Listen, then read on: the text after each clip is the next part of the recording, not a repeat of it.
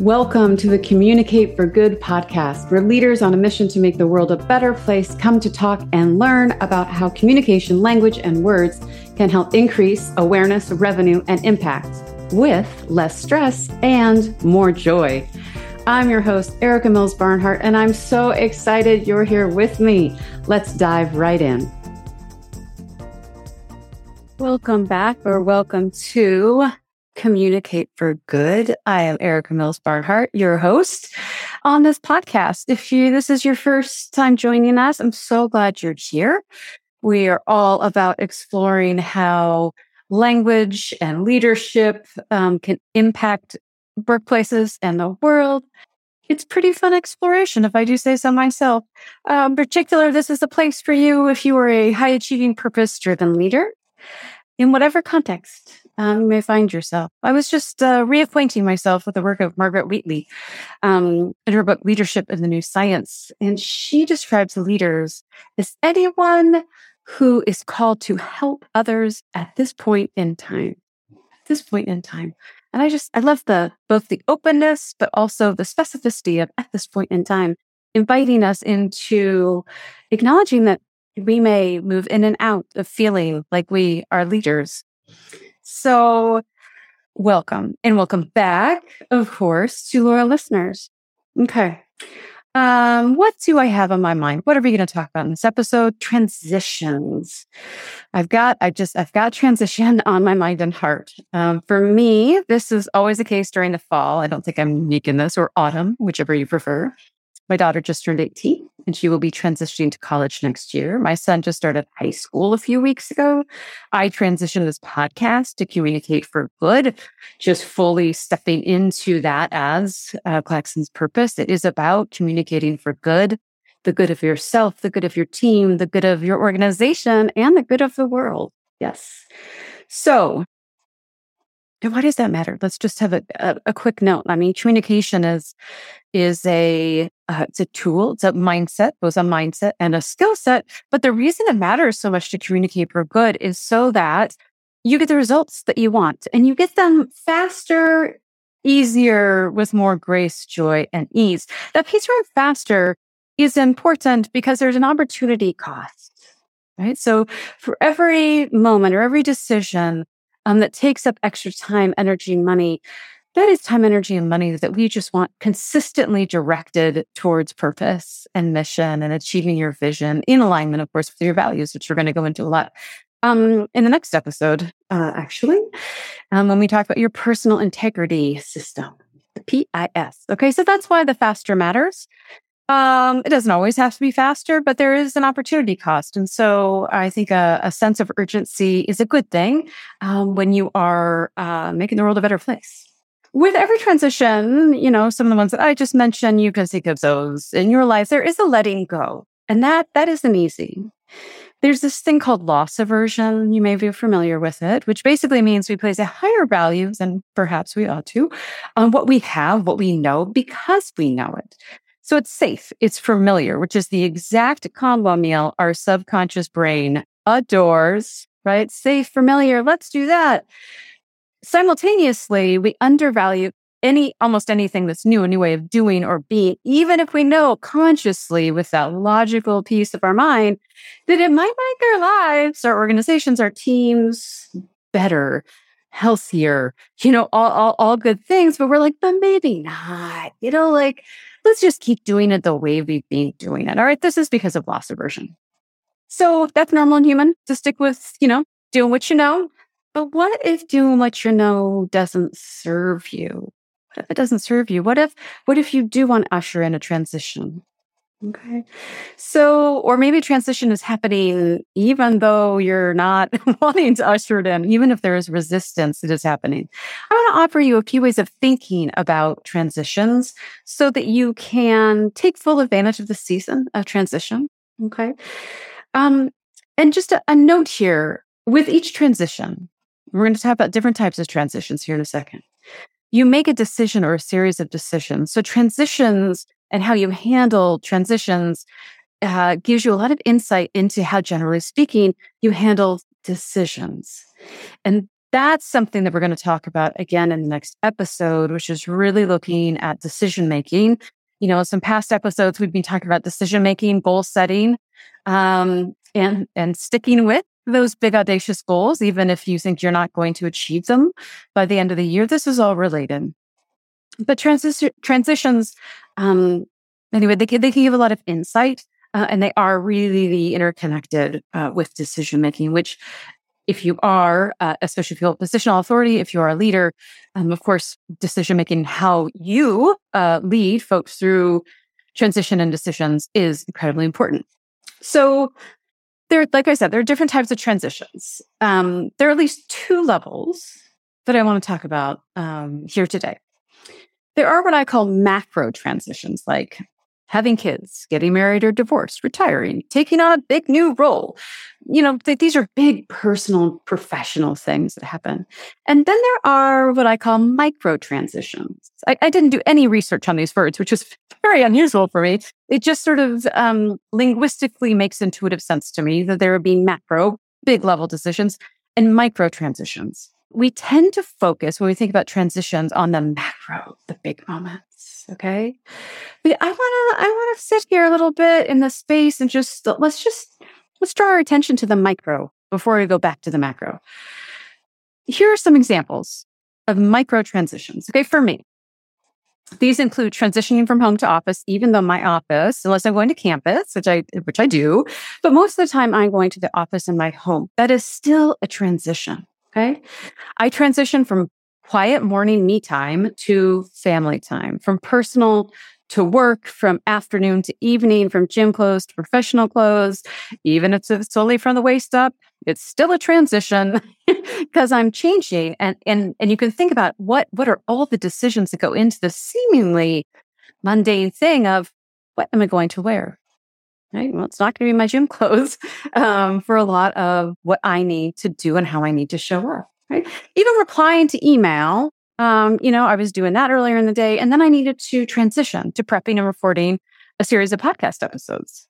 And that requires, you know, recording and thinking through and preparing the podcast episodes requires prolonged periods of concentration and really a proactive uh, way of thinking, whereas email is reactive for the most part. I'm I'm responding or reacting to the email. So these are just a few. It's a it's a sampling of micro transitions that I experience my day. Your list will be different. Okay.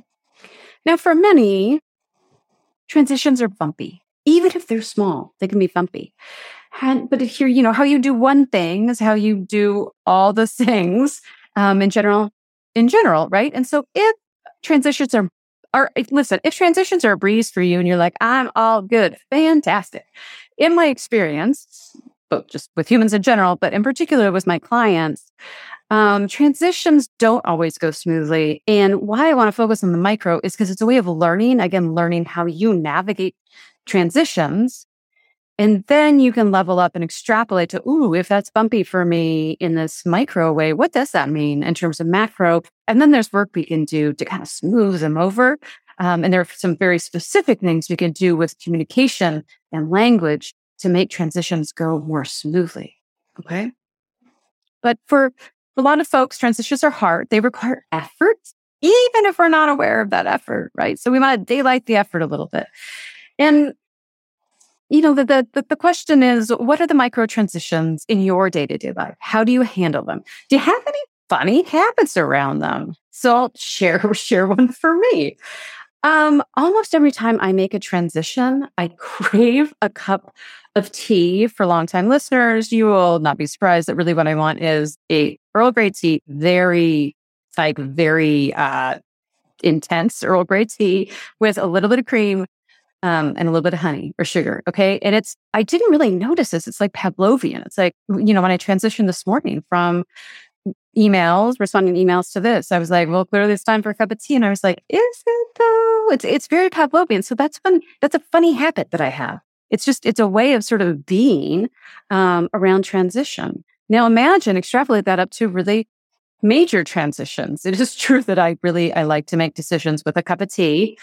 Um, you know, what does that represent? Right. So just notice how often you transition in these small ways and how you handle it tactically cup of tea, and emotionally. And emotionally.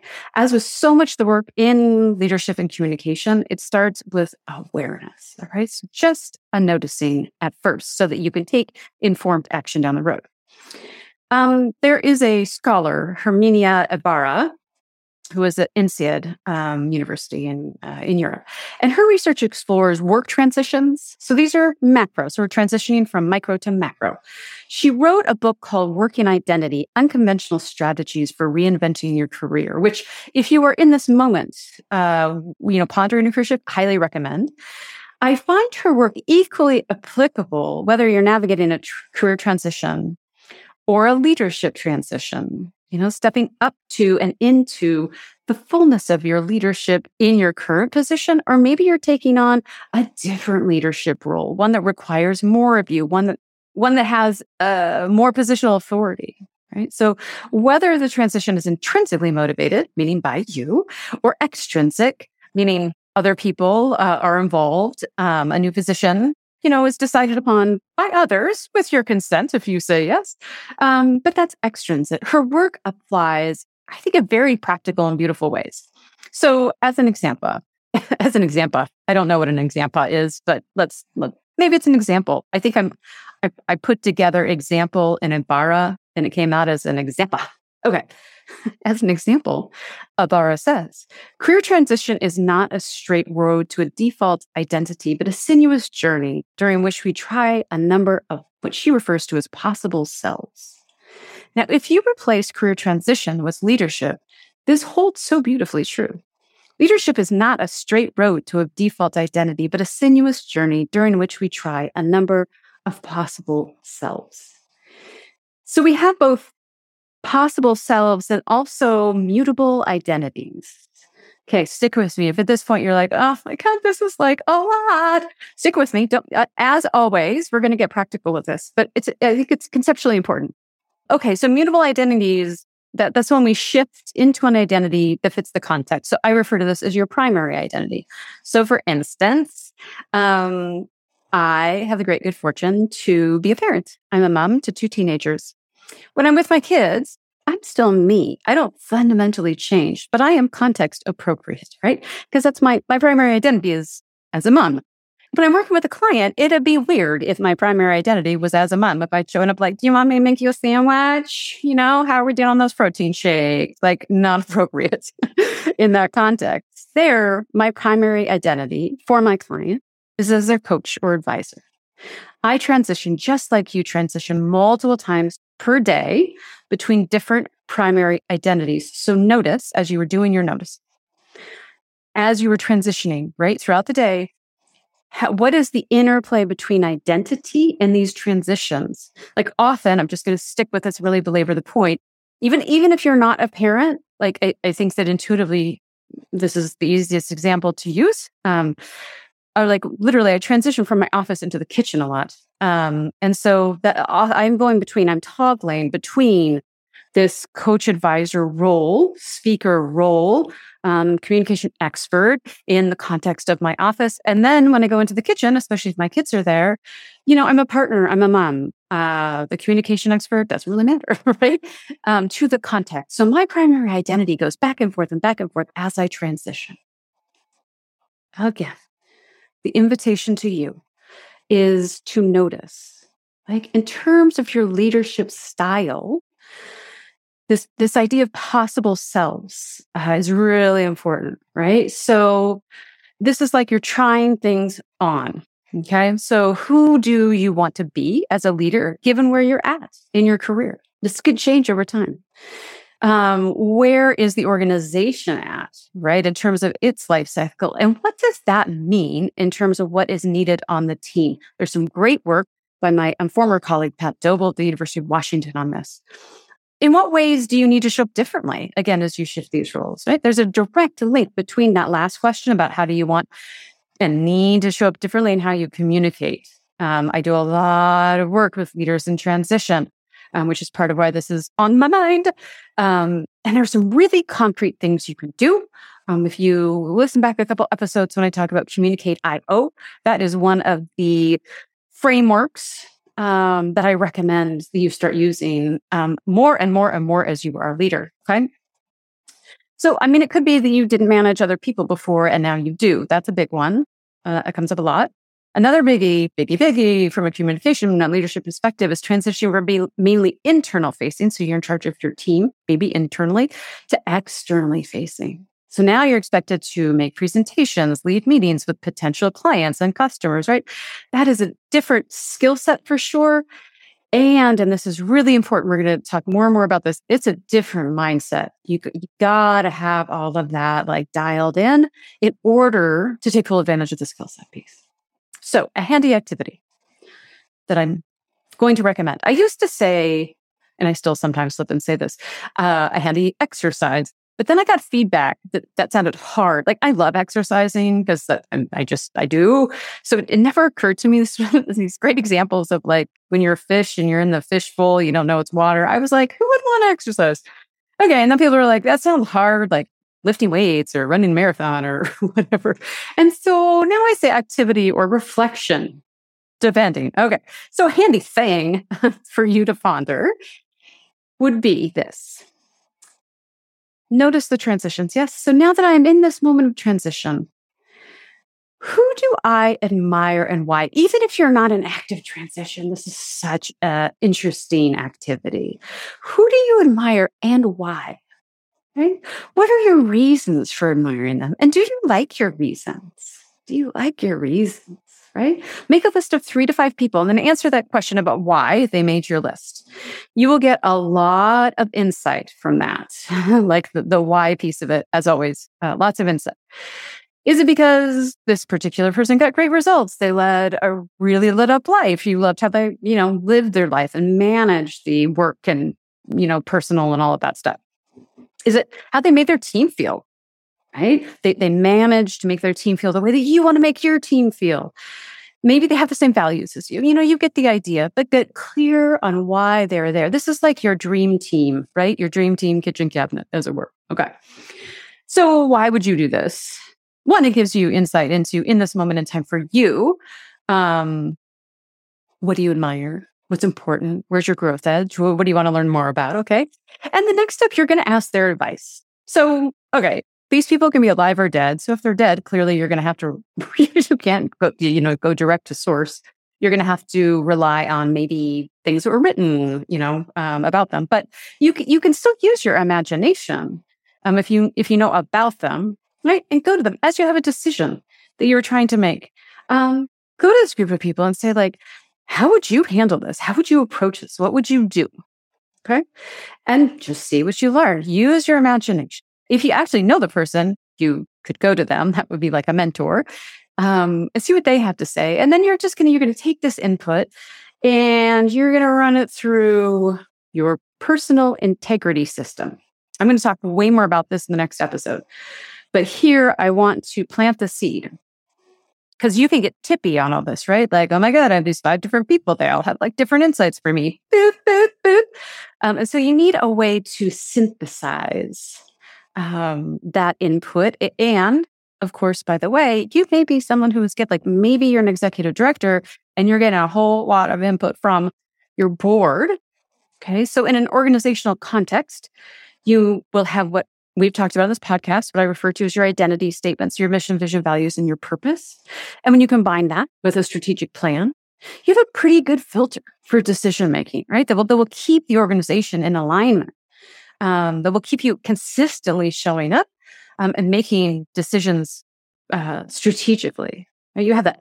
You want that for yourself as well for slightly different reasons. And again, we're going to talk about this. Think about the personal integrity system or PIS um, as it's like a GPS for your personal decision making. Okay. In both personal and professional, because it's it's actually in the end all intertwined. Okay.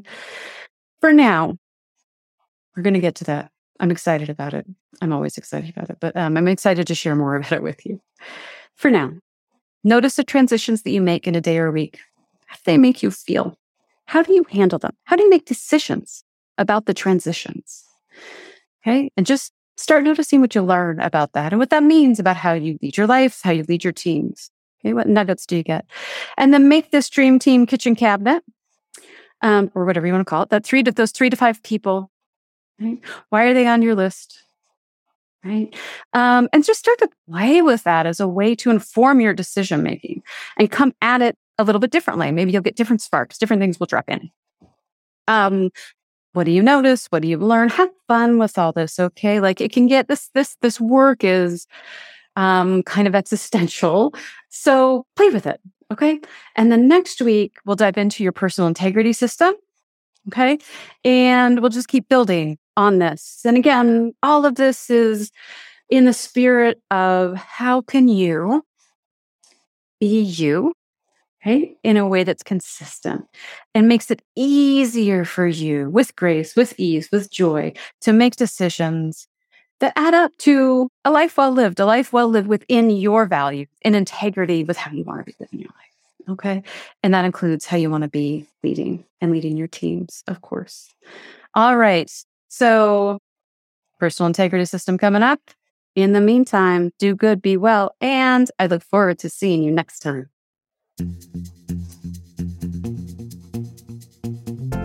Thank you for listening to the Communicate for Good podcast. If you enjoyed this episode, I would so appreciate it if you would, right here, right now, go rate and review the podcast. Your review will help even more purpose driven leaders, teams, and organizations learn how to use words to change the world. To find more ways that communication can help you increase awareness, revenue, and impact, head on over to www.claxon.communication.com.